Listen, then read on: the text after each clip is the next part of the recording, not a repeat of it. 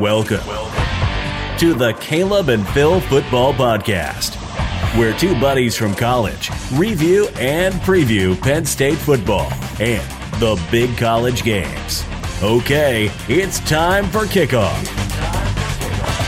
Hello and welcome to the Caleb and Phil Football Podcast. My name is Caleb. I'll be one of your co-hosts today. Phil, how we doing? You know, Caleb, pretty good. Uh, you and I were just talking before we started recording about how we're we're starting to feel old. I mean, neither of us have uh, hit the big 3-0 yet, but we are all you know we're already getting uh, some back pains here and there. So uh, mm-hmm. currently trying to stretch something out, and uh, we'll see how it goes. How about you? Getting ready for Disney, right? Yeah, getting ready for Disney. Three more days. Got some action up. Buffalo against Northern Illinois. Yeah, 10-10. Yeah, there's just a big, I think, 75 yard touchdown by Northern Illinois. So looks like another fun weekday game here. Yeah, yeah, that's one of the. Uh, so, like, even though we usually record on Tuesdays, we're recording on Wednesday tonight. Uh, I, I always kind of like whenever we do Wednesday nights too because there's usually a game on while we're recording, which is always a lot of fun. Um, mm-hmm. Caleb, have you downloaded Retro Bowl on your phone yet? I have not. Tell me about this Retro Bowl. Okay, okay. So you know this is um, basically like you take over, you manage a team, and then you play the games too. Like you can upgrade uh, your facilities, your training, your rehab stuff. You can sign players and coordinators and stuff. Um, it's basically like the old Tecmo Bowl, but on mm-hmm. your phone. And um, you know, I was just thinking, you don't need Wi-Fi for it. So while you're on the plane to Disney, well, I'm trying to remember. Are, no, you guys are flying, right? Yes, we are flying. Okay. Well, you're flying down. You know, if Quinn's nap and uh, perfect opportunity. All right, Play yeah. some Retro Bowl. And it is highly addicting. Uh, I have hooked my entire history department in sixth grade mm-hmm. on it. And uh, we will, you know, text each other uh, like for very long periods of time about uh, our highlights from the day. So it's good. Um, you know, speaking of stuff that is good, Caleb, let's go ahead. Let's move into some news here. And uh, we got a couple bits of information that's exciting, some that are uh, rather unfortunate. You know, one uh, piece of good news is that Middle Tennessee State is going to be staying in Conference USA. After getting some interest from the MAC, uh, Conference USA lives to see another day and hold on to perennial powerhouse Middle Tennessee. Um, also, another small coaching decision here. Uh, UConn is expected to hire Jim Mora as head coach. He previously coached with UCLA in 2017 and had a yeah, pretty good run.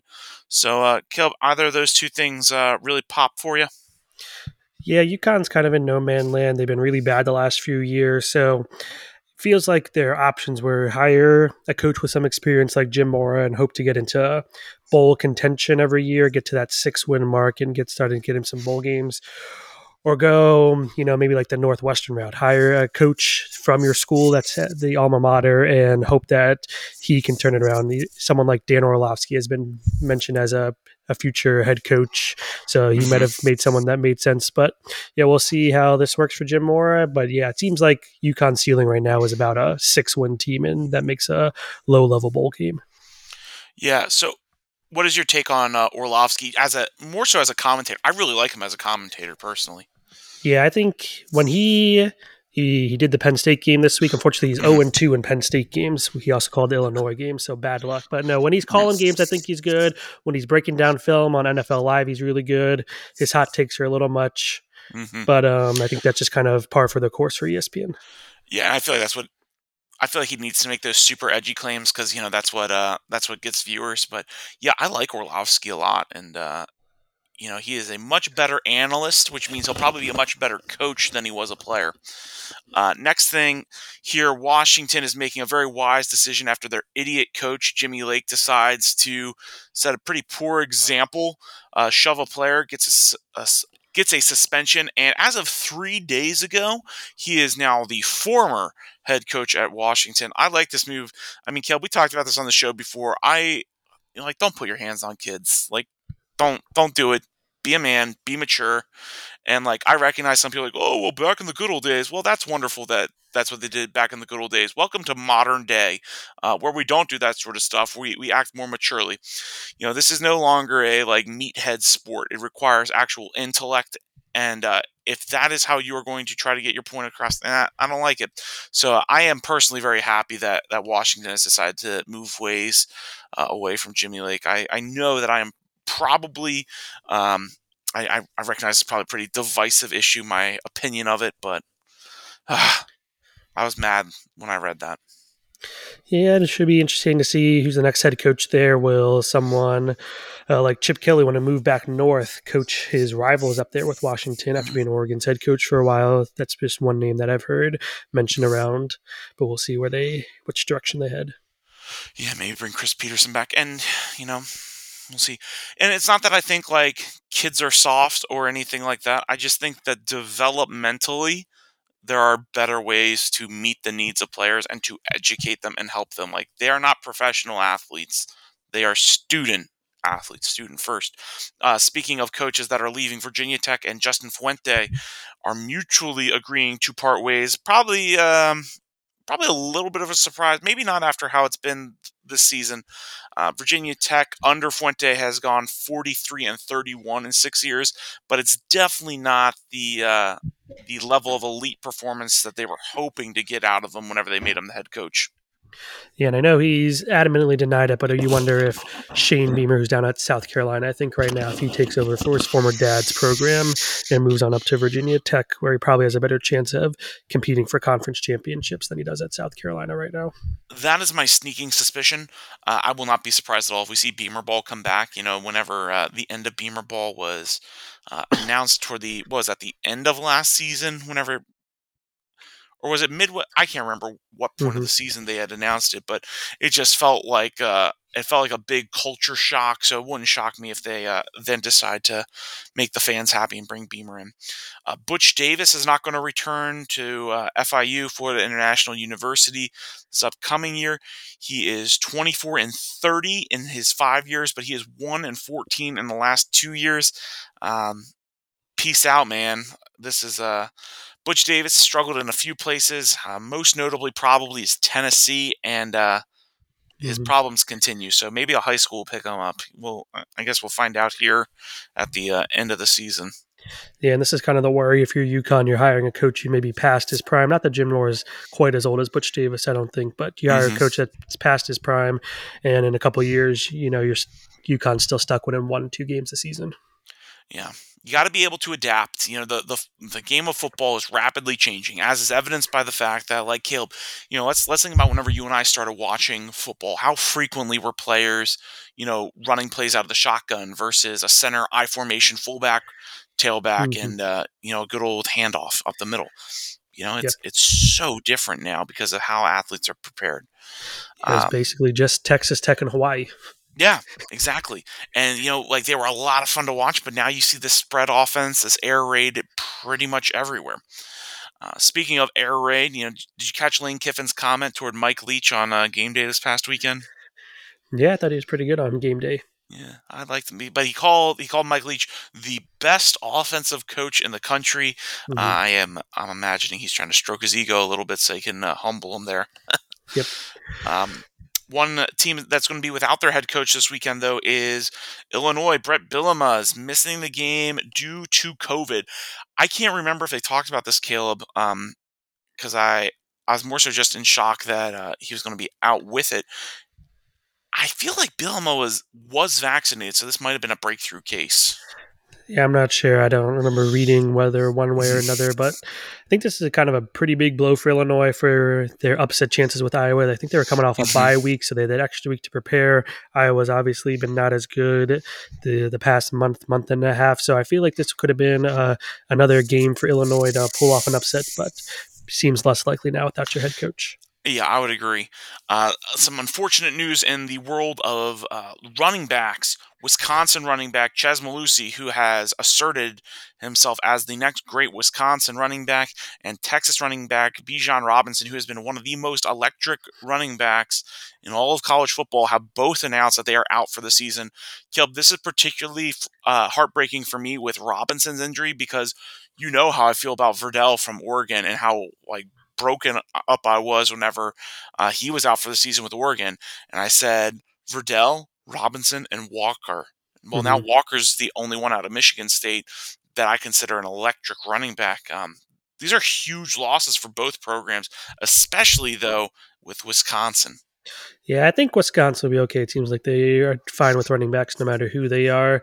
But Texas, as we'll talk about in a little bit here, is in a complete death spiral right now and losing your best player. Uh, it's going to be a rough last couple weeks here, I think, for Steve Sarkisian. Yeah, I think I think for me, as I'm looking at this too, I'm thinking it's not my take on it was it, it wasn't as big of a loss for Texas because they have you know they have Casey uh, was it Casey Thompson there uh, throwing passes doing an okay job but you know Texas is very clearly on a maybe next year we'll be back mode um, but yeah nevertheless hate to see guys go down hope everything ends up being okay and that they uh, have productive futures. One last bit of information here. This has been a developing story over the last few weeks. Uh, Georgia linebacker Adam Anderson has just turned himself in amidst rape allegations. Uh, this is certainly an a, a, very terrible incident, and um, you know, hopefully the the truth comes to light and uh, you know justice prevails there. And you know, I don't really know if there's anything else to be said about that.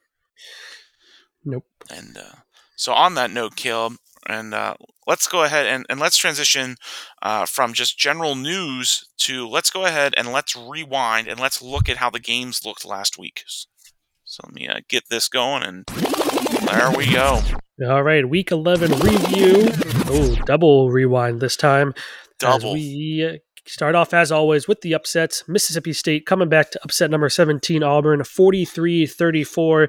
This was very impressive as Mississippi State scored 40 straight points after trailing 28 to 3 in this one.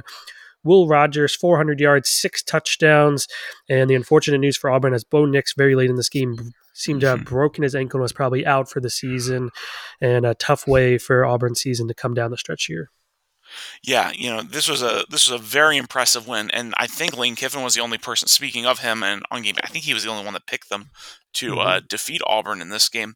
This is a tough, tough loss for Auburn, like you said. I mean, Bo Nix has his struggles, um, obviously, and uh, he's probably one of the most inconsistent quarterbacks of a major program in college football currently.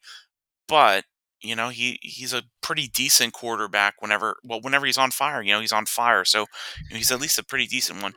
Broken ankles are usually somewhere in the ballpark like 6 to 12 weeks so yeah I, I would say it's safe to say his season is done which is unfortunate. Will rogers is, is looking like a very impressive quarterback having a lot of success under leach's offense. You'll wonder how that'll translate in the future if it will but um Mississippi State is becoming a very exciting offense to uh, to check out. Yeah, I think they're the only team ranked with four losses. So they have some very impressive wins, but some head scratching losses as well. Exactly. Number 13, Baylor ends Oklahoma's perfect season as they win 27 to 14 and everyone's savior Caleb Williams was benched. We want Spencer. Yep. We want Spencer. Baylor's quarterback outshined him here. Gerry Bohanon, one pass touchdown, two rushing touchdowns, dual threat, and Baylor uh, responds after they I think had lost you know one or two recently here. I'm curious how Spencer Rattler had to have felt uh, hearing the uh, hearing the fans yelling, "We want Spencer." You know, obviously, whenever he was the starter, he heard people chanting for Caleb, and now he's seeing this happen to to Caleb Williams. Um, do, do you think like he's excited that fans are like supporting we're supporting him there, or do you think he's more sympathetic toward Williams? I don't, I don't really know enough about Rattler's personality. I just know that he's a very meh kind of quarterback. And I saw a video circulating last year that shows that he's not the greatest person, but the fact that he's still on Oklahoma, he could have easily entered the transfer portal already, you know, kind of given up on the season. So he still wants to at least be on the team for now. Obviously, he'll be mulling his options during the offseason to see whether he'll be going to the NFL, transfer portal, or stay at Oklahoma and battle Caleb Williams again for that starting job. But I'd say it's definitely a good sign that he's sticking around for Oklahoma for the rest of the season. Agreed. Next game, another upset. Number 15, Ole Miss upsets number 11, Texas A&M. Zach Calzada went back to bad Zach Calzada in this game. Mm-hmm. No touchdowns, two interceptions. One was a pick six. And Mississippi Ole Miss kind of controlled this game as they had the yardage advantage, 504 to 378. And again, it seems like all these SEC West teams kind of just beat up on each other. Yeah, I mean, Calzada had like an old vintage Kellen Mond type game. You know, where got some pretty good yardage, threw a lot, and turned the ball over multiple times. So uh, not great for them. And yeah, that yardage differential that'll just that'll kill you. Yep. Next game, we got Wake Forest rebounding after their first loss to beat N number 16 NC State 45 42. Another shootout here. Could have been higher scoring, though, as Sam Hartman, three touchdowns, but three interceptions. Devin Leary for North Carolina State, four touchdowns, but two interceptions himself. So he definitely too many turnovers in this one, but still Wake Forest able to pull out the victory. Yeah, I think that if we were in quarantine again, you know, with uh, with the COVID nineteen pandemic like we were last season, I think Wake Forest would have been my quarantine. They're just a lot of fun to watch. Uh, mm. I really like Sam Hartman, but you know, we, we can't deny the fact that he's been having a rough stretch. Uh, past two games, eight touchdowns, five interceptions, and you know that's that's not too great, especially whenever you consider he's had 30 touchdowns and eight interceptions in one season. He's thrown over half of his INTs in the past two weeks. So some things to clean up there. I think he can do it. Uh, didn't have a great completion percentage either. But yeah, this was an exciting game, and don't sleep on on Devin Leary, folks. I mean, he is a he is a high performing, high functioning quarterback who can definitely do some damage if he has his offensive weapons there, and if the defense can give him a chance to win. Which you know, 45-42, I think uh, I think both defenses were kind of sleeping there. Definitely, for sure. Our final top 25 matchup in the Big Ten. Number four, Ohio State beating number 19, Purdue 59 31. Garrett Wilson was welcomed back with 10 catches, 126 yards, three receiving touchdowns, and a 51 yard rushing touchdown. As we said last week, Ohio State just has an embarrassment of riches at the wide receiver position. Yeah, and you know, Aidan O'Connell, quarterback from Purdue, had an awesome day. You know, 40 of 52, 390 yards, four touchdowns. Uh, I know that most of those stats were in garbage time, but Aidan O'Connell has looked like a pretty good quarterback this season. Obviously, he had some pretty he led some pretty big wins earlier in the year, and even early on in this game, you know, Purdue was keeping it competitive uh, until you know Ohio State does what they do and they put their foot on the gas. But Ohio State is looking like they are where they belong, and that's in the top four. They are, you know, they're taking care of business when they need to, and uh, it's going to pay dividends for them. I am I'm assuming right now they're going to be the conference championship or the conference champions without question.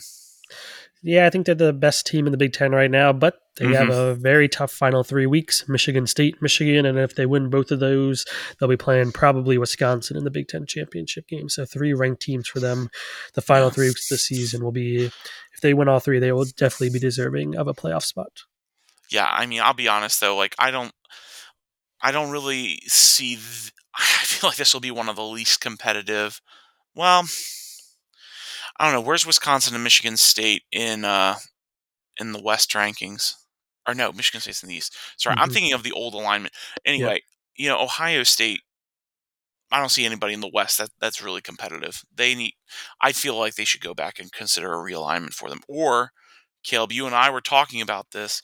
What if, like, every few years they got rid of these stupid divisions in conferences and just did the top two teams competed for the for the conference title. Wouldn't that be much better? I feel like it would be. Yeah, there's uh, been some ideas floating around where you play maybe three teams. Maybe you have your top three rivals that you play every year, and then the other five or six conference games just rotate throughout the rest of the conference. So then obviously you're playing everyone every two to three years instead yeah. of every like five to six years, like some of these teams we we don't see for a very long time. So that means you get to play every team probably twice in your four year college career, which is cool to see. And then you exactly. get to keep those. Uh, those big rivals, Ohio State, Michigan, Land Grant Trophy, Penn State, Michigan State, obviously. And you, then, yeah, you get to go to, if Penn State and Ohio State are the two best teams, boom, they get to play in the conference championship game, yep. even if they already played each other earlier in the year. And no digging around with the with the Wisconsin team that's maybe the fourth or fifth best team in the Big Ten. Yeah, absolutely. Hey, Caleb, is Texas back? Uh, they're only back in like the first quarter. although they were down big in this one as they lose to Kansas 57 56 in overtime. Kansas was a 31 point underdog, and I read somewhere this is their first time in 100 games winning as a 24 point underdog, something like that. but the the coolest story I think for this walk on tight end slash fullback Jared Casey. He's the one who caught the game winning two point conversion in overtime. This was the first snap he played all season. How about that? I love it. Get that kid a scholarship. Yeah. That's a big win. That's a huge program win. Mm-hmm. Yeah, I was looking back through Kansas this season. It's, it's only their second win of the season, but they played Oklahoma tough. Now you beat Texas. It's got to be their best season in at least a decade. They're in the past decade, their the most wins in a season is only three, but none of those include the wins over Texas and competing with Oklahoma. So this is yeah, Lance Leipold, his first season coming from Buffalo. He Mhm. seems to at least be having the Kansas, the Jayhawks playing tough. Yeah, you know they, they aren't giving up on him even though the season's pretty much a wash. Like you said, Kansas hasn't been good since uh, what's his what's his name is their head coach. Mark Um, Mangino. Thank you, Mark Mangino, and uh, they're pretty good with him. So uh, maybe uh, Leipold can replicate that success. Yeah, Aqib Talib, star cornerback for Kansas back. Yeah, that's right. And then finally, we had Florida surviving Samford. That is FCS Samford, not Stanford. They win 70 to 56, but they gave up 42 points in the first half. That's the most points ever allowed by Florida in any half by any team, not just Dan Mullen. They fired the defensive coordinator last week, and that seemed to not work as Samford again scored 42 points in the first half against them. And um, yeah, Dan Mullen is probably just just coasting these last two weeks as he's I'm sure going to be gone at the at the end of the season at this point. Yeah, now if you listen to this podcast and you're a Pittsburgh Steelers fan, you should know Samford because two years ago, whenever Ben Roethlisberger was out and we had Duck Hodges as our quarterback, he was a Samford grad uh, and was uh, pretty fun to watch there early on. But um, yeah, oh, I was so rooting for Samford in this one. Mullins, uh, it's it's such a bummer for him. You know, he goes to this program hoping to be able to create some success, and Florida, you know, since Urban Meyer, yeah, since Urban Meyer has struggled to maintain any level of consistent uh, success, which surprises me because whenever I think of states with football talent, I think Texas, I think of uh, Florida, I think of California as my my top three Mm-hmm. and nothing's happening for him. So time to move on. Bring in a big, you know, bring in bring in a bigger fish. I guess. Yeah, maybe uh maybe James Franklin, right? Yeah, I think Dan Mullen was the offensive coordinator when uh, Urban Meyer was there with Tim Tebow, so I think that's why they brought him back to see if he could Ah. rekindle that. But Nope. For, I was reading a story, and it just seems like he's not a good recruiter. And even though you're in Florida and you got all that talent there, you still got to recruit because Nick Saban comes in and snatches all the good prospects. Mhm. You got to compete with Florida State and Miami, even though those programs are down as well right now. So there's a lot of, even though there's a lot of talent down there, there's a lot of programs that are trying to get the talent from Florida, obviously. And you got to be a good recruiter to keep that talent in state. Yeah, no question. All right, let's move on to the Big Ten. We got number seven Michigan State rebounding to beat Maryland 40 to 21. And this was the stars came out from Michigan State. Four touchdown passes for Payton Thorne, two rushing touchdowns for Kenneth Walker, two receiving touchdowns for Jayden Reed as they cruise to a victory over Maryland. Yeah, big win. Uh, and again, you know, we see Walker come into this game and perform. Yeah, they've been having some some issues, but I feel like he's been one of the more consistent players in college football this season, outside of one or two games. Which again, as a running back, if your offensive line isn't having success in a game, you're going to have a hard time. He had 143 yards on 30 carries. That's a 4.8 yard average. That's impressive to me. And this isn't like the only game where he's done this. And this isn't against an FCS team. Yes, it's Maryland, and you know they're a little bit better than like the high school that I went to's football program, but they're still an FBS team. Uh, they are they're competing. They're bringing in athletes like Josh Jacobs' little brother, the running back of the Raiders, like Tua Tagovailoa's little brother Taulia Tagovailoa, and um, you know Michigan State comes in, rolls over them. Payton Thorne, like you said, looking really impressive, really good.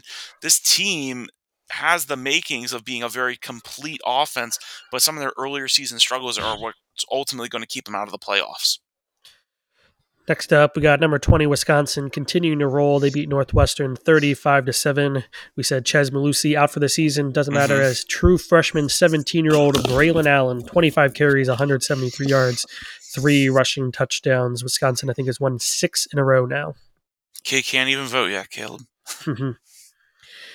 Next game, we got number 21, Iowa winning a back and forth game over Minnesota 27 22. And if you look at the stats here, you'd think Minnesota won this one rather easily 400 to 277 yard advantage, total yards there. Minnesota won the turnover battle 1 0 and had 40 minutes time of possession, but Iowa was able to pull it off with uh, Alex Padilla at quarterback replacing Spencer Petras. Padilla, yeah. Uh, and I would say he looked a little bit better than what we saw out of um, Petras this season. mm-hmm. Finally, Rutgers crushing Indiana as Indiana's terrible season continues here. They had six turnovers in this one, two interceptions, four fumbles, zero for Rutgers. That's a recipe for a blowout, and it was even for Rutgers. Yeah, Schiano took him to took him to task. Uh, Tuttle and uh, the rest of the Indiana quarterback room is is struggling, so uh, they got they got a lot of areas to grow. And you know, we we've said this. I, I feel like we've said this almost every week this season, Caleb. It's such a bummer for Indiana after how awesome and how special of a season they had last year. That you know, this is what they get the next year. Bummer. Yeah, that was supposed to be Cincinnati's second big win, but it's going to be end up being like their tenth best win of the season. Yeah. Yeah, all right, let's move on to Penn State. Let's do it.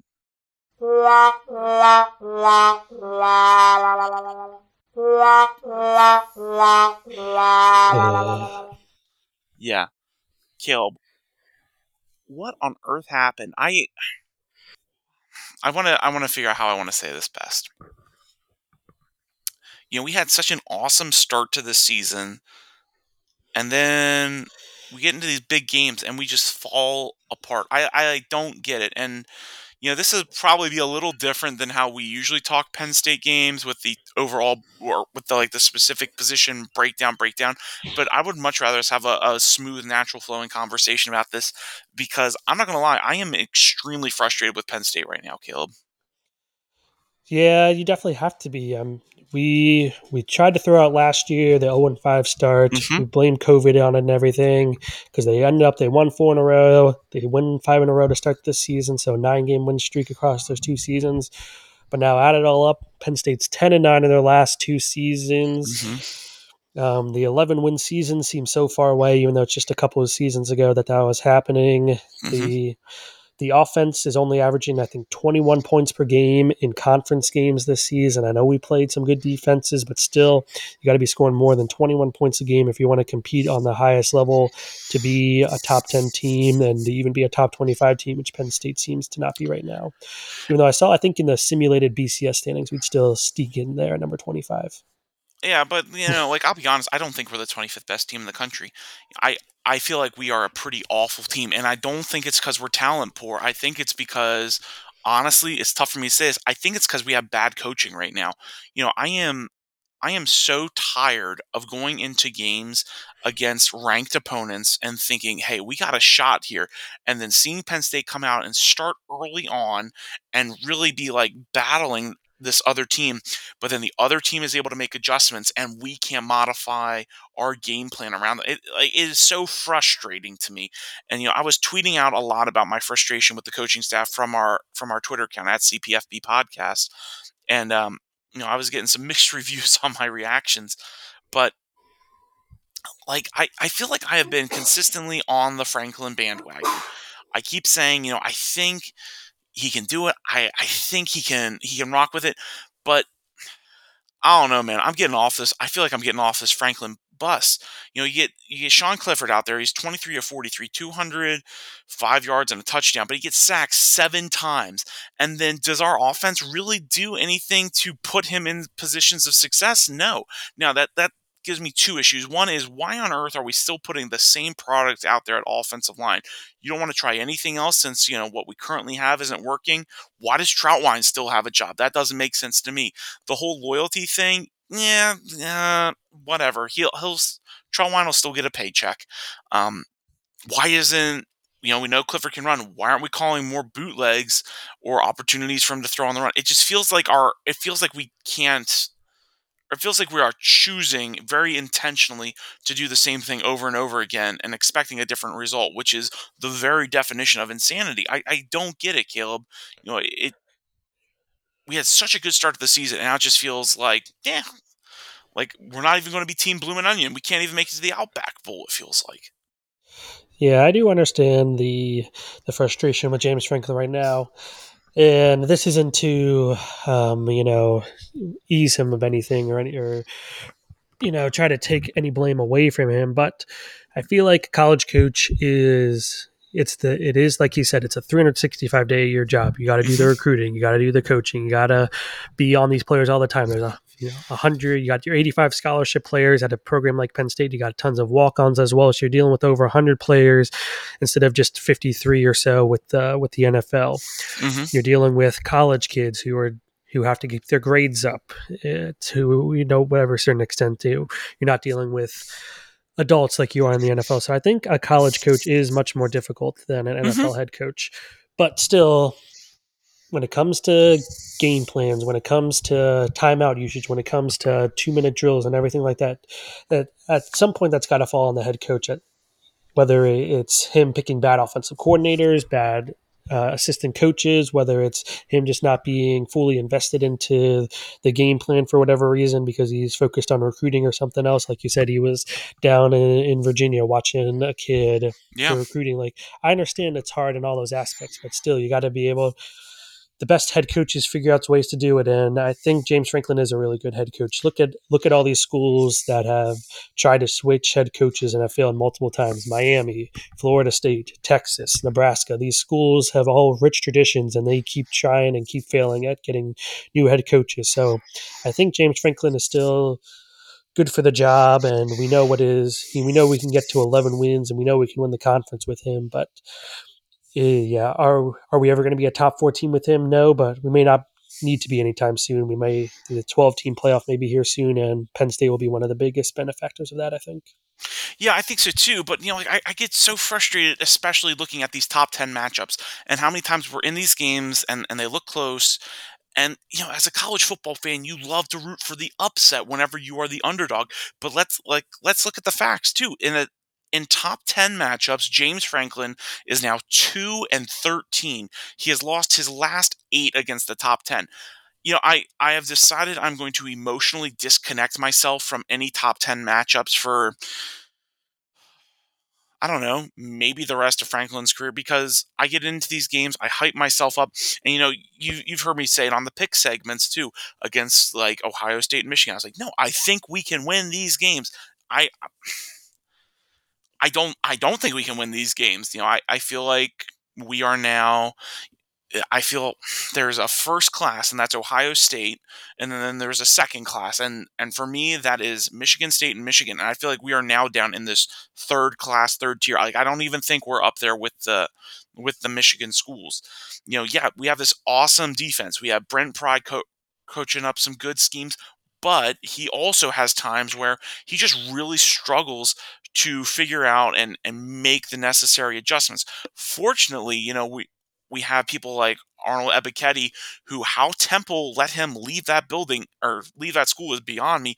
Two sacks, forced fumble, basically had his way for a good chunk of the game, um, which was great to see. But you know, then we also get guys like you know, Brandon Smith out there, he has 10 tackles, but he's missing a lot. He's struggling in coverage. He's really not getting much pressure on quarterbacks. And he's a five star recruit, not playing like it. Um, I don't know, man. It feels like it's in. And, and I'm sure a lot of this is just like still feeling a little bit too emotional from this past week. And, but it just feels like this team is is in its own version of disarray. It's not the disarray that you see Texas spiraling into, but you know, it there's some sort of identity crisis, and I and I think it comes back to the coaching here. You know, like let's look at this last drive by Penn State. You know, yes, Jahan Dotson wasn't out there, but we have Parker Washington, we have Brenton Strange, we have Theo Johnson. You you want to tell me we're not going to target any of those three? We're going to focus on Cameron Sullivan Brown, who has four receptions all season. Like, where it, where is the brain in that decision making? It drives me crazy. Yeah, and that leads into a bigger thing. I think we've done. I think we did a good job with going for it on fourth downs in these yeah. on these situations. They're the right decisions to go for it, especially on the first drive. I know they were both fake punts, a fake punt and a fake field goal, which. Mm-hmm is more or less questionable. I know we executed very well on the fake punt, obviously executed much less well on the fake field goal attempt, but those are, I think, both go for it situations, and we went for it both times, which I liked, and we went for it at the very end there. But yeah, there I think they're just poor play calls, and that's why we went one for three on those fourth down conversions instead of two for three or maybe even three th- three for three. Yeah, and and you know, like I agree with you. I love the aggression on fourth down, especially whenever we were at the two. But again, you know, bad coaching decision there. Why on earth are we sending out a fake field goal unit to run this sort of a play whenever we can put the offense out there? And you know, worst case scenario, Michigan's down at their two. Yep. Best case scenario, we put six points on the board and shoot or, or, go for the point after. But instead, you know, you got this mess of a play drawn up, run out there, stout fumbles, and it's basically, you know, like we give the ball to Michigan at a 30. So it's almost like they, they ran the ball back after getting a field goal, except we didn't get any points. We just gave them a, a touchback plus five. It, it, yeah, I don't know. Like you, you, you, can tell how frustrated I am. yep, run that formation with the three running backs in the backfield. I know one or two of them are right. tight ends, but that formation worked later in the game and worked against Ohio mm-hmm. State. It seems to be our our best goal line formation right now. So run that play out there. You know, whatever yeah. variation you want of it. And you know, like we finally got to see a little bit more success in the run game, and I'm going to chalk that up to the fact that we finally decided to settle on one. We, are no longer getting cute with, oh, let's make sure everybody gets a touch. No, like let's find mm-hmm. which running back we can make our our main our starter and let's pound the rock with them. Keyvone Lee, 20 carries for 88 yards. Hey, that's not too bad. You know, that's the most that we've had this season from a running back, which as a Penn State fan is also frustrating to me. But, you know, we, we got to start somewhere. Uh, Lovett, I think, needs to not be on the field now. He is going through some sort of a funk, and so he needs to hang out on the bench. Yep. Yeah, he had one catch in this one, should have had three or four, if not for drops and one little overthrow by Clifford on one of the passes. Mm-hmm. He's he, yeah, he's not like he's special in pass blocking, so it's not like we need him on the field for pass blocking situations. So yeah, right now John Lovett needs to go down. Yeah, get Lee, give him 20 carries again this weekend against Rutgers or more. See if he can build on this. See if he can finally get a hundred yard rusher in the in, in a game for a season this season. And if if you want maybe he can be your pass blocking back. Maybe you bring in someone else, Devyn Ford, someone like that instead. Maybe, but and and and that would definitely be ideal. But again, like I'm thinking of some specific plays. You know, Hutchinson and Ojabo from Michigan, both guys that are going to play in the pros, both likely going to be first round picks. Um, Hutchinson projected to go as high as top four or five. We're in that we're running our offense. And as I'm looking at them, you know, I'm watching the running backs whiff on blocks. And then let's let's talk about the offensive line, Caleb. Like I'm going to say it again, Trautwein needs to go. This offensive line is terrible. You know, we we've heard about players. We've heard about you know Ju- Juice uh, Juice Scruggs. We've heard about Rasheed Walker and and uh, I can't even remember the other one. Wallace. Thank you. Who have been like you know first or second round pick projections who look like who look like they have no idea what they're doing out there. And you know, part of it is coaching, part of it is like where like they need to step up and, and assert their leadership. And I hate that I'm being so negative about Penn State, but I, I just see so many flaws, so many problems with the team that aren't being addressed. And this is reminding me a lot of the early days of James Franklin. I think I even put out a tweet like the way that the offense looks, it reminds me so much of the Christian Hackenberg era with Franklin. And that was a very frustrating time as a Penn State fan because he had so much up and downs. The highs were awesome, but the lows were so stinking frustrating. And that's where we are again. I'm tired of feeling that way.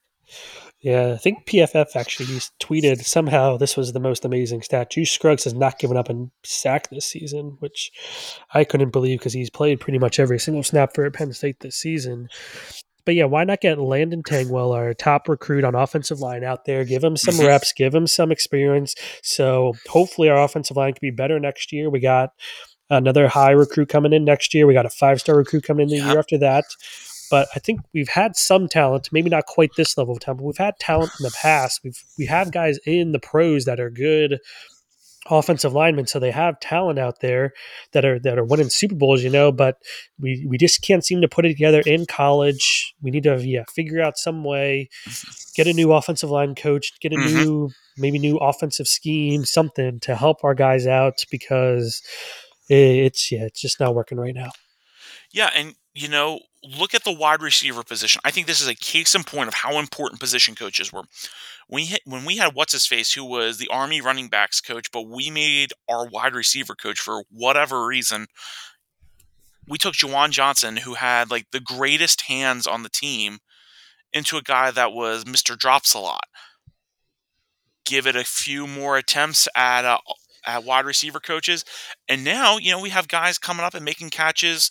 You know, we had Parker Washington with four receptions for 92 yards in this game. We had Jahan Dotson, nine receptions, 61 yards. Um, you know, we have players like Keandre Lambert Smith, who is looking like he will, like he's going to be a good number two receiver next year. Position coaches matter. They are very underrated. People think because they mm-hmm. aren't a coordinator that it's like, oh, you know, their their significance isn't quite there.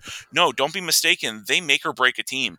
They are probably some of the well, I'll go ahead and say it, they're probably the most important because you know it, it seems to me like you know you can you can call up a play in Madden or or NCAA football or heck even like retro bowl we were talking about earlier, and you can make it work. But if the players don't have the talent, if they haven't been coached up, they're not going to do it. And and the relationships these kids build first are with their position coaches. So figure it out. Phil Trautwein is not the answer at all. We got to get rid of him, man. He's got to go. I think that's what's really missing here for the team. Sorry, yeah. sorry, I'm sorry. I'm so like right now, but no, I agree. I think uh, Brian Hartline, the wide receiver coach for Ohio State, is often listed up there as one of the best coaches in in college football right now because of the great job he does recruiting, because of the great job he does just connecting with his with his receivers there, and it's definitely shown the success. Even um, I saw Alabama's top receiver right now, Jameson Williams. He was an Ohio State recruit originally. He mm-hmm. transferred, so Ohio State could even have even more great wide receivers right now. Right, and yeah, I don't. I don't I, at least you know, at least special teams is still going okay. I guess you know Jordan Stout, yeah. front of the show, had made three out of four field goals. Uh, hit a 42, a 52, and a 31. Missed a 43, but um, you did know, you hear? No, did you hear why he said he missed this field goal and why he's missed at least one or two other field goals? Oh this my year? gosh! He said he what? kicked the ground first before he hit the ball, and that's why that ball came out weird on that 43 yard field goal miss. So I did see that on that kick. Mm-hmm. I don't know. I don't know if I'm going to buy that excuse for the other ones, but I did see it on that kick. Yeah, so just a little mechanical tweak he's got to fix there if he wants to keep nailing these 40 plus yard field goals. Yeah, but let's be honest, he's not going to be a kicker. He's going to be a punter in the pros. 4 mm-hmm. punts for 51 yard average, all inside the 20. I mean, Mr. Coffin Corner, uh, a lot of times it feels like, and he rightfully earned big team special or Big Ten Special Teams Player of the Week. I am sure he will not win the Ray Guy Award, um, but there should be like some special award for special teams players, and he should definitely earn that. He, uh, you know, he can kick, he can punt, and uh, he can throw a pretty pass too. Caleb, that that pass on the fake punt was really good, uh, but he needs to hold on to the ball better. That uh, that moment in the game where on the fake field goal, you know, the ball gets sent to him and he fumbles it. That's when you knew the game was over, and uh, and or at least that's when I felt the game w- was over because mm-hmm. it was such a big, um, like momentum shift. Yeah, it was. I mean, I understand that. Yeah, being down, being only up three nothing at the end of the first quarter when we dominated should have been easily been up ten nothing, if not more. It was, mm-hmm. it was not great. Yeah. All right, move on to final thoughts. Yeah, let's do it. Um, I feel like I've said everything I can. We'll always have September. Yep, and pretty much the same year. It's like a lot of these games this year, going back to September, coming back now into November, come down to one or two plays. We made those plays against Wisconsin. We made those plays against Auburn. We haven't been making those plays against Ohio State or Illinois or Michigan now, and that's really what it's come down to. Some of mm-hmm. that I think is a little bit of bad luck, especially with injury, the injury to Sean Clifford, but some of that is not executing, poor coaching, like we've talked about, and hopefully we get those corrected next year fingers crossed. Um, MVP wise, Caleb, you and I both picked Arnold Ebiketie, so why don't you go ahead and I'm going to go ahead and assume we have the same reasons why. So why'd you pick him? Mm, yeah, he was just a monster there, wrecking havoc. I think most of the game. Cade McNamara actually played pretty well, three touchdown passes, but when he, but he was definitely feeling the pressure a lot of times, and that was mainly coming from Ebiketie. Nice, yeah. So right, rightfully so, we are unranked. Um, I'll be honest. I think we should probably stay there this season, and because I think we'll, I think we're going to go two and one down the stretch of the regular season. But uh, I don't think that earns us any top twenty-five recognition. This upcoming week, we are playing Rutgers on the Big Ten Network at noon. Uh, should be a good game because Penn State leads the series 29 and 2 all time against Rutgers, including winning the last 14. And it is senior day. We have a lot of awesome seniors to recognize. Uh, Caleb, I was reading a mock draft, and this player will probably surprise you. Guess which player from Penn State is currently projected a first round draft pick by some? Um, other than Jahan Dotson? Other than Jahan Dotson. Um, I've seen a couple different names floated around. Some names we've knocked today. I'll say Rasheed Walker. Ooh, good guess. Tariq Castro Fields, though, I saw in in a couple first rounds. Um, I don't know if you follow Walter Football, and uh, you know he he's usually a uh, a site that I go to for a lot of mocks, and uh, mm. he had him there, and Charlie Campbell had him there. Charlie Campbell's been really reliable in terms of draft accuracy, so I don't know. Maybe people see stuff in him. Uh, defense hasn't been the issue, and that's that's also what makes me mad. Yeah. Yeah, I've I've read some things, heard some things that people like Tariq Castro Fields. His size, he's a pretty tall for a cornerback. They like mm-hmm. his compete. They, they there are definitely some traits that people like about Tariq Castro Fields that yeah. he could be a successful NFL player. Yeah, I mean, I'm high on Tariq Castro Fields. I think he's a really good corner. I feel like a lot of the analysts harp on him, but you know, I think he's good. Yeah, and Penn so, State uh, has had success with cornerback. Um, yeah. They're going to have some more with Joey Porter Jr., Kalen mm-hmm. King, but uh, I love Oruwariye had a pretty good game against your Pittsburgh Steelers this week. Yeah, he did.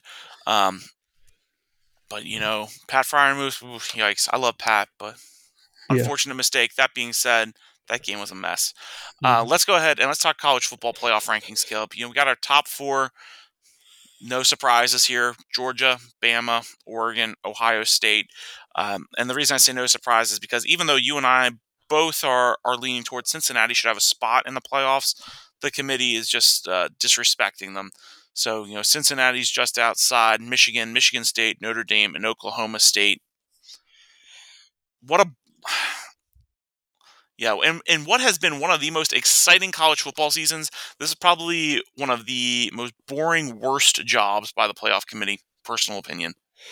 Yeah, the teams we listed, I listed them. I think that's probably the cutoff line for teams that can make the playoff at this point, going all Absolutely. the way down to number nine, Oklahoma State. Yeah. Uh, we everyone kind of thought Oklahoma lost, so Big 12's done. Not quite. Uh, Oklahoma State, if they went out, they'll probably have to beat Oklahoma. They might have to beat Oklahoma twice to do that, which seems unlikely, but you never know with the way Oklahoma's playing this year. Notre Dame's kind of just lurking there. They shouldn't yeah. get in over Cincinnati since Cincinnati obviously beat them, but you never know, especially if the Big Ten cannibalizes itself the next couple weeks as both yeah. Michigan and Michigan State still have to play Ohio State. All right, let's get into our Week 12 picks of who you got. Let's do it, man. All right, Phil, you went four and five last week. I went 4 mm-hmm. and four, so my lead of three wins stays. We're about, just under two thirds correct here, percentage wise, on the season. But you got your underdog pick right. Congratulations! Thank you got to thank Texas Tech's field goal kicker. Yes, I do. Um, you know, I, I think what the difference is this season, Caleb, is like you and I, and, and I notice this each week. This season with a lot of teams, and a lot of matchups, we pretty much agree each week on like every game except for like one, and so we're not mm-hmm. seeing these huge dynamic shifts in terms of who's in lead and who's not, uh, as compared to other college football seasons. And so, uh, definitely makes uh, every pick, every pick. I'm, I'm, spending a lot of time thinking, all right, I need to make some ground on Caleb here. So uh, we'll see. yep. All right. Speaking of underdog, Phil, who are you taking for your underdog pick this week?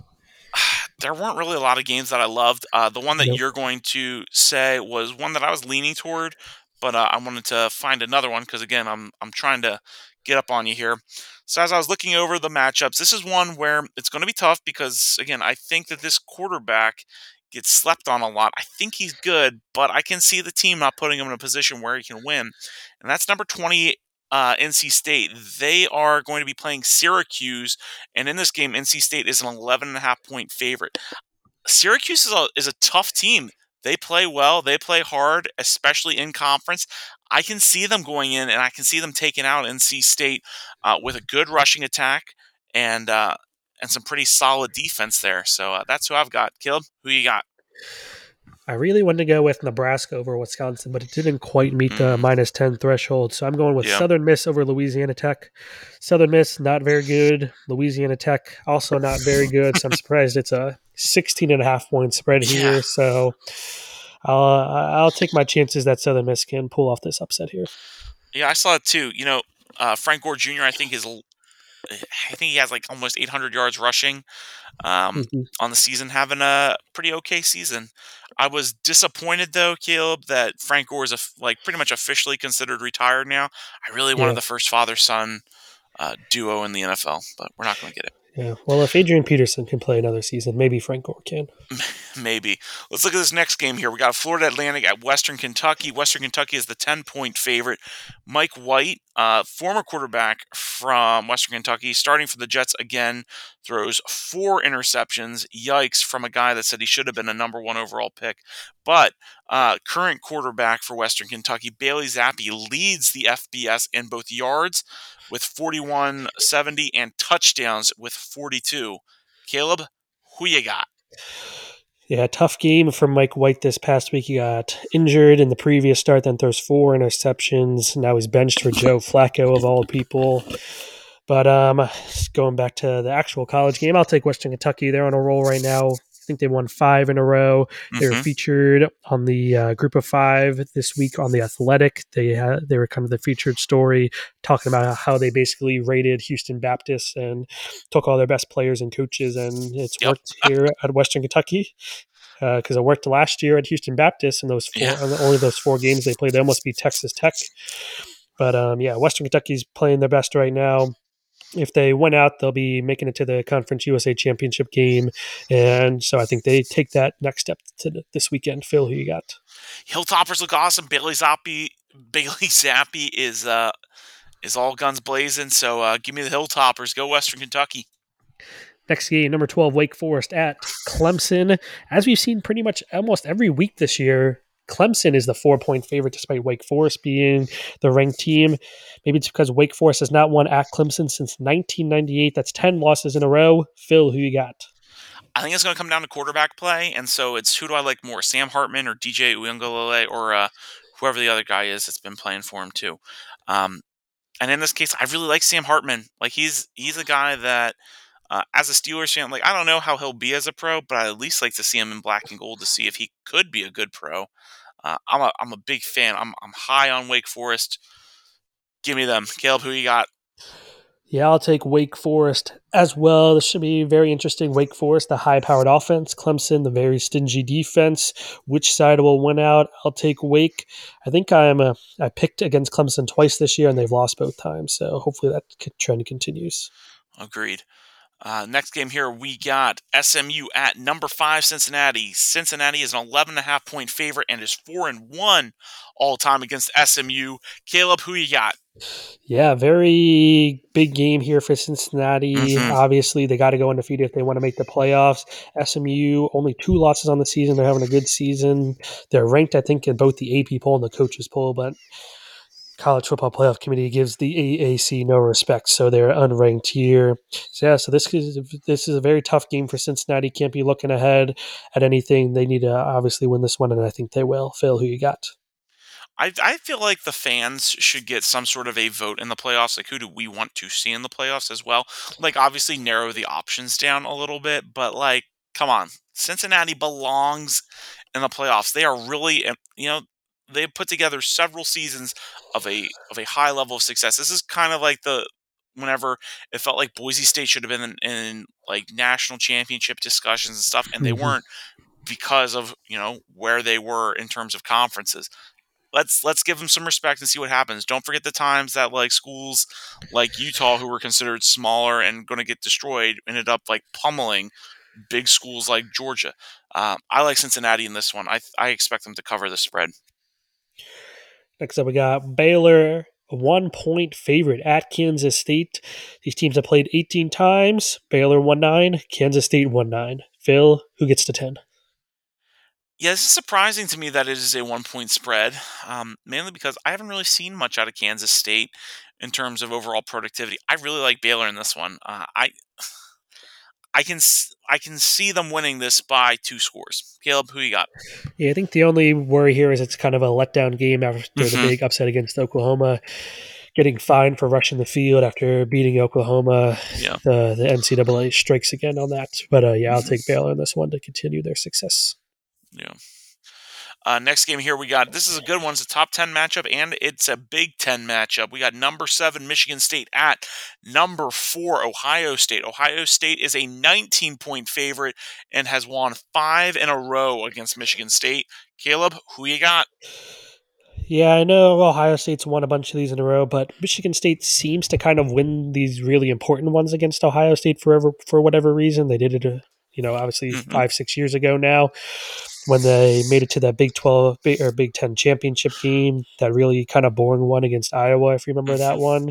Yep. And got them into the playoff. So I, I kind of think history might repeat itself here this year. Definitely not a 19 point spread, but I will take Michigan State in the apparently big upset. Phil, who you got? Yeah, I don't see how they can have the spread this wide with how much emphasis Michigan State puts on the run with Kenneth Walker. Um, I would expect to see Michigan State having some long sustained drives. That being said, I feel like the talent difference here, I'm not ready to pick against Ohio State. Um, and so I got the Buckeyes in this one. I will be rooting for Michigan State, which is tough for me to do because I also really want to win this picks uh, thing because, Kale, this is our third season and we're one and one. Mm-hmm. Uh, and but I think the Buckeyes have this one. Next game, another top 25 matchup. Arkansas going to number two, Alabama. Alabama, 20 and a half point favorite, and they have won a 13 in a row against Arkansas. Phil, who you got? Unlike the last game where we weren't really convinced on the spread, I'm totally convinced on it here. Alabama. Caleb, who you got? Yeah, same. Alabama struggled on the road this season, so maybe if it was on the road, I'd consider picking Arkansas, but this one is in Tuscaloosa, so I'll take Bama big. Mm-hmm. Next matchup here, we got number three Oregon at number 24 Utah. Utah, though, is the favorite, a three point favorite, despite the fact that Oregon is 23 and 10 against them. Uh, and also despite the fact that Oregon isn't a really far drive away from Utah, so fans can still get there. What? Um, anyway, Caleb, who you got? I'm taking Oregon in this one. I know they win a lot of games close. They win a lot of games ugly. They don't blow teams out, except Ohio State. They kind of blew them out. Mm-hmm. So, but I think they'll be up for this game.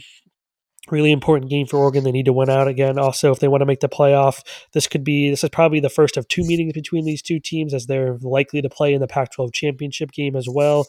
So I'll take Oregon to win this one. Phil, who you got? Yeah, you know, in the words of legendary Pittsburgh Steelers head coach Bill Cowher, who cares if you win ugly? And uh, Oregon doesn't care. I would expect their defense to shut down Utah's offense, uh, make it still a good game, you know, but I expect the Ducks to win this one. And finally, we got Rutgers at Penn State. Penn State being the 17 point favorite. Rutgers has won their last two road games. Phil, who you got? So I said at the start of the uh, podcast whenever we started talking about Penn State. Uh, I think they go two and one down the stretch here, and uh, this is one of the games I expect Penn State to win. If they don't win this game, I might set my eyelashes on fire. Uh, the Scarlet Knights are. If Michigan State is the little brother of Michigan, then Rutgers is the baby brother of Penn State. I expect Penn State to to really take them to task here uh, wreck them, Ralph. And if they don't, I'm going to go crazy because despite this fact that Greg Schiano is a great coach, uh, and there's no question about that in my mind, I think he's a great, great, great coach. Um, Penn State has way more firepower, and so we better be able to utilize that. Uh, I do not have us covering the spread though. I have us winning 28 to 17. Caleb, who you got? Yeah, it's a it's an early start, the twelve noon game, so I could see it being kind of sleepy start for mm-hmm. Penn State. But it's senior day, so I think the players will be playing for all the seniors. For they haven't really announced the list yet so far, but Tariq Castro Field should be there. Mm-hmm. Sean Clifford, you would think at least be recognized, even if he decides to come back for another season. Plenty of other guys as well. So I think just because it's senior day, they'll definitely be able to pull out this victory. But again, I don't have them covering the spread just like you. I have it 24 13. Mm-hmm. Caleb, I feel like I've been such a downer today. Just, I'm so beat up. That's what four uh, losses out of five games will do to you. I guess so. Um, but you know what? I still enjoy doing this. Uh, even like it's so much more fun to podcast after Penn State win. uh, or like look forward to it after Penn State win. But no matter what, whenever I am when I'm podcasting with you, Caleb, it's always special. Uh, and but you know, for real, I mean that this is a this is a lot of fun, and so uh, let me say again to the listeners, uh, you you hear me say this every week. Thank you so much for tuning in. We're just a couple buddies from college. We are total amateurs, and uh, we really enjoy talking about college football. It's you know, rather than boring our wives with our conversations because they don't want to hear it, and they've made that pretty clear to us at points. Uh, we like hearing from each other what we think about college football. And, um, you know, we definitely love to hear what you think as well. So be sure to reach out to us on Twitter at uh, CPFB Podcast. Be sure to subscribe to the channel. That way, anytime new podcasts come out, you can get alerts. And, uh, you know, hit us up with a like and a five star on Apple Podcasts or wherever you listen to your podcast. Caleb, any final words of wisdom before we sign off? Go Penn State. We are.